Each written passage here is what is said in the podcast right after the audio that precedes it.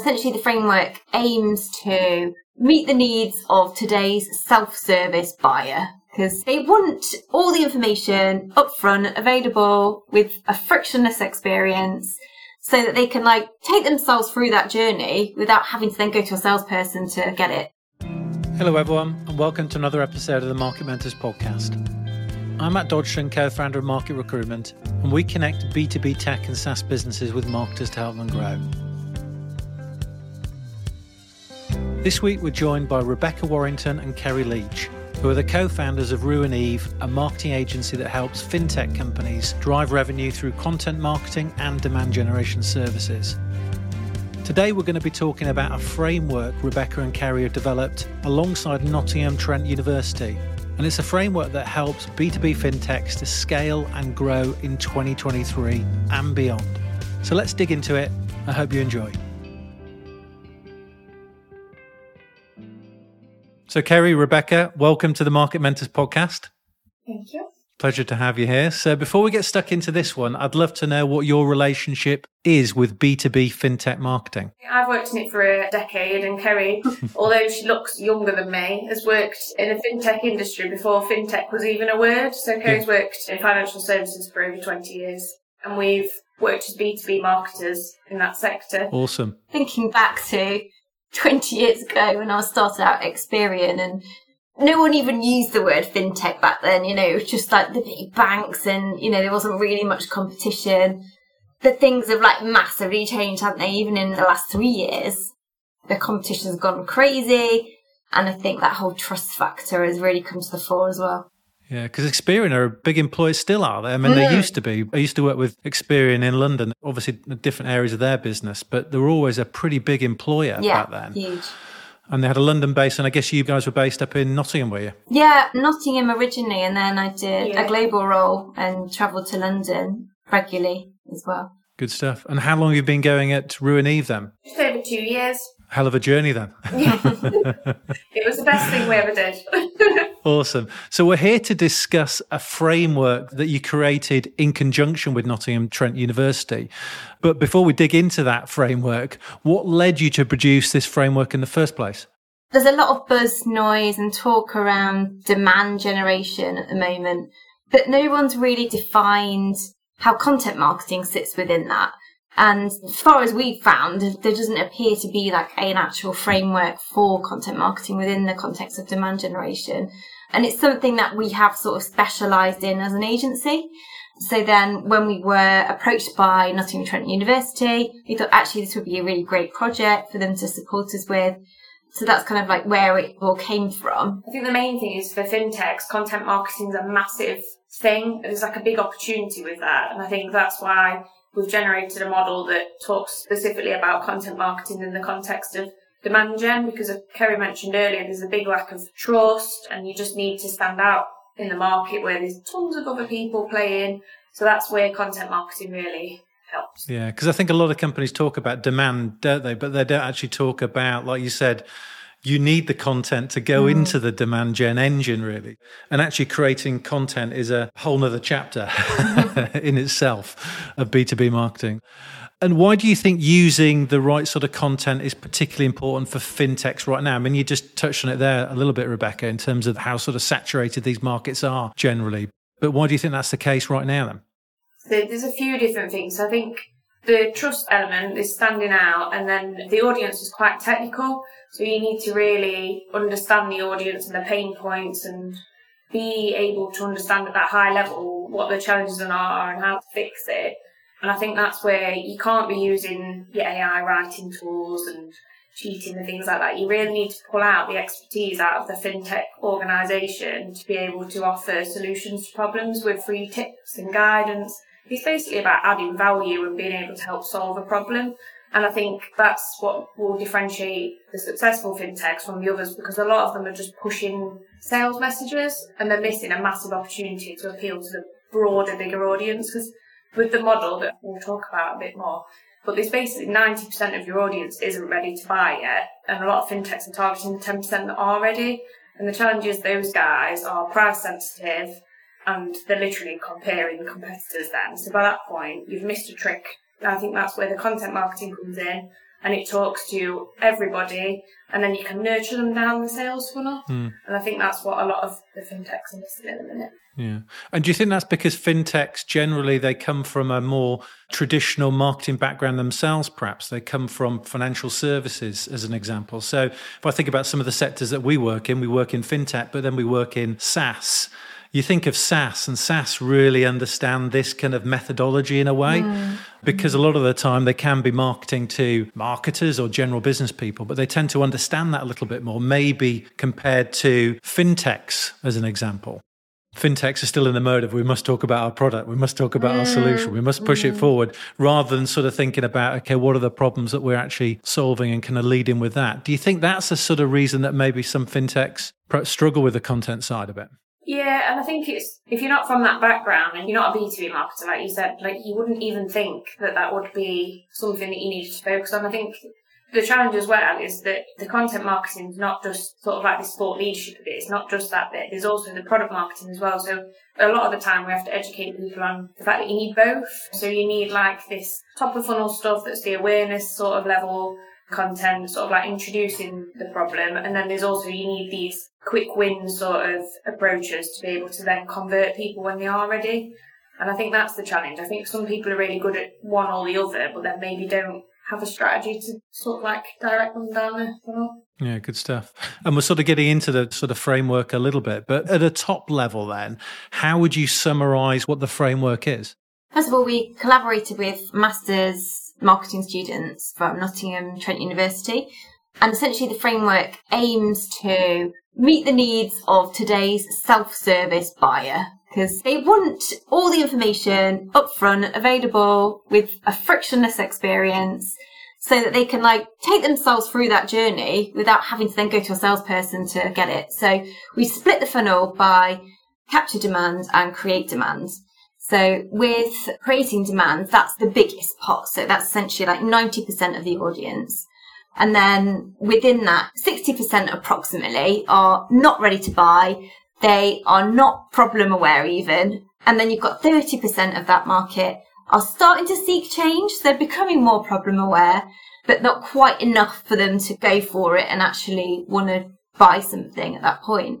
So there's a lot of different stages of the funnel, and it's about being able to take someone from having no real understanding that there is a problem they're facing right now to being problem aware, solution aware, and ready to buy. And that's the journey that we take people through. And it kind of looks a bit like a funnel. I mean, I'll share a link of it so you can share that with your audience. But we tried to sort of steer away from that little bit because we know that obviously the buyer's journey isn't linear. You do jump around a bit. You're not solution aware or you're not problem aware. But then maybe you see a thought leader talking about something, you think, oh, actually, that really changes the status quo for me. That might be a problem. Let me have a look at what they're talking about. And then you might start to become a little bit more solution aware. But then maybe you're not quite ready to buy yet. So then you jump back into the demand generation category. You need more education. So then you might see something again in 2 months' time or a month's time that then slowly starts to educate you and makes that problem bigger in your mind so that then you actually really think, actually, I need to take note of this and I need to start researching solutions. So it's about being able to create content in such a way that it aligns to where buyers are in their journey and understanding that they will loop and go around from those different phases as well. Yeah, I like it. And, you know, if you think about fintech, it's like a lot of technical markets, isn't it? Sometimes people don't know that there's actually a solution to the problem. And sometimes they don't even know, that, like you're saying, there's a problem in the first place, really. So if we're talking to marketers right now that kind of want to implement or use this framework, then practically speaking, what should they do first? I think the first thing we always recommend is to start with a strategy, essentially. So we would look to do things like really understand your audience is the first thing. So building out things like personas and ICP data and really finding out what those pain points are, what their barriers are to why they wouldn't seek a solution. So really getting under the skin of it. And then from that, you do things like SEO keywords, content cluster strategies, distribution planning. There's kind of like a whole lot of strategy piece that you kind of need to do first. And then the second part we kind of do is like, right, create the content and align it to the different stages of the buyer journey. And then the third point, which is actually where most people fall down, is execute consistently. Because this is a long-term approach. So you can't expect within 2 weeks to suddenly radically change your entire revenue stream.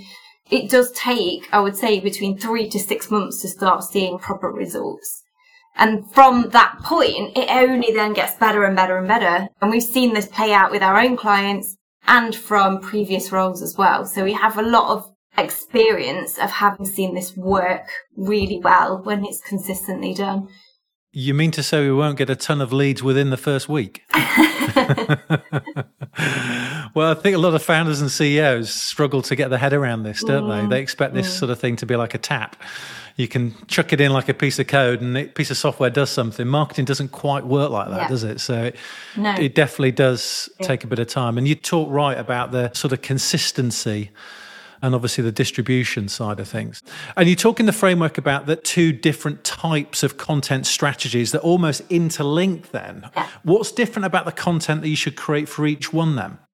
So when we talk about it, we kind of say, you wouldn't necessarily have like, say, a podcast is in generate demand and a infographic is in capture demand. It's about how you create that piece of content and whether it aligns. So for example, you could do a podcast which is really bottom of the funnel, and then it's going to be more of a capture demand piece of content. So it's less about the media and more about how it's designed. So at which pain point it aligns to, where in the funnel stage it aligns to, and how you're going to distribute it as well. Because we think about not only how it's going to be found through SEO, but we try and write things in such a way that it could also be used as guest blogging. It could also be disseminated into, say, 10 social media posts or a webinar, for example. So it's about trying to think about each piece of content really strategically. Yeah, I mean, repurposing stuff is so crucial these days. You know, you put a lot of effort and time into a particular piece of content, so you want to try and maximize the value of it. I mean, you talked about some of the different types of content then. So would you say that there are certain types of content that sit in each bucket then, or can it be spread across both areas? Yeah, it is everything. It's a mix. So you could have a blog, like Kerry said, that's top of the funnel, that's very advisory, sort of introduction to the topic, but then you could have a piece that's very sales product led. But what we tend to do is recommend, like you said, repurposing it, because a lot of companies tend to put something on their website, which is great for SEO, it's amazing, but then there's no backlinking to that to encourage more people to read it, so then it's a massive wasted opportunity in ROI, because it takes effort to write that piece and write that piece well so that it's adding value to quite a technical audience. So I think it's less about the type of media, it's more about disseminating further, and certain channels will work better for that. So for example, a blog works well on a website, but then you need to create it as a flip book to then promote it on LinkedIn, but then you can backlink to that text format. So it's just being a bit more clever with what you do. Good stuff. And any sort of practical ideas of some of the stuff that you've created for some of your clients? Yeah, so we've got one client that is a fintech, and they got like a set thing each month that gets ticked off. So X many blogs, X many social posts, that kind of thing. So it's kind of like hygiene factors to keep the consistency going, keep it ranking in Google, that kind of thing.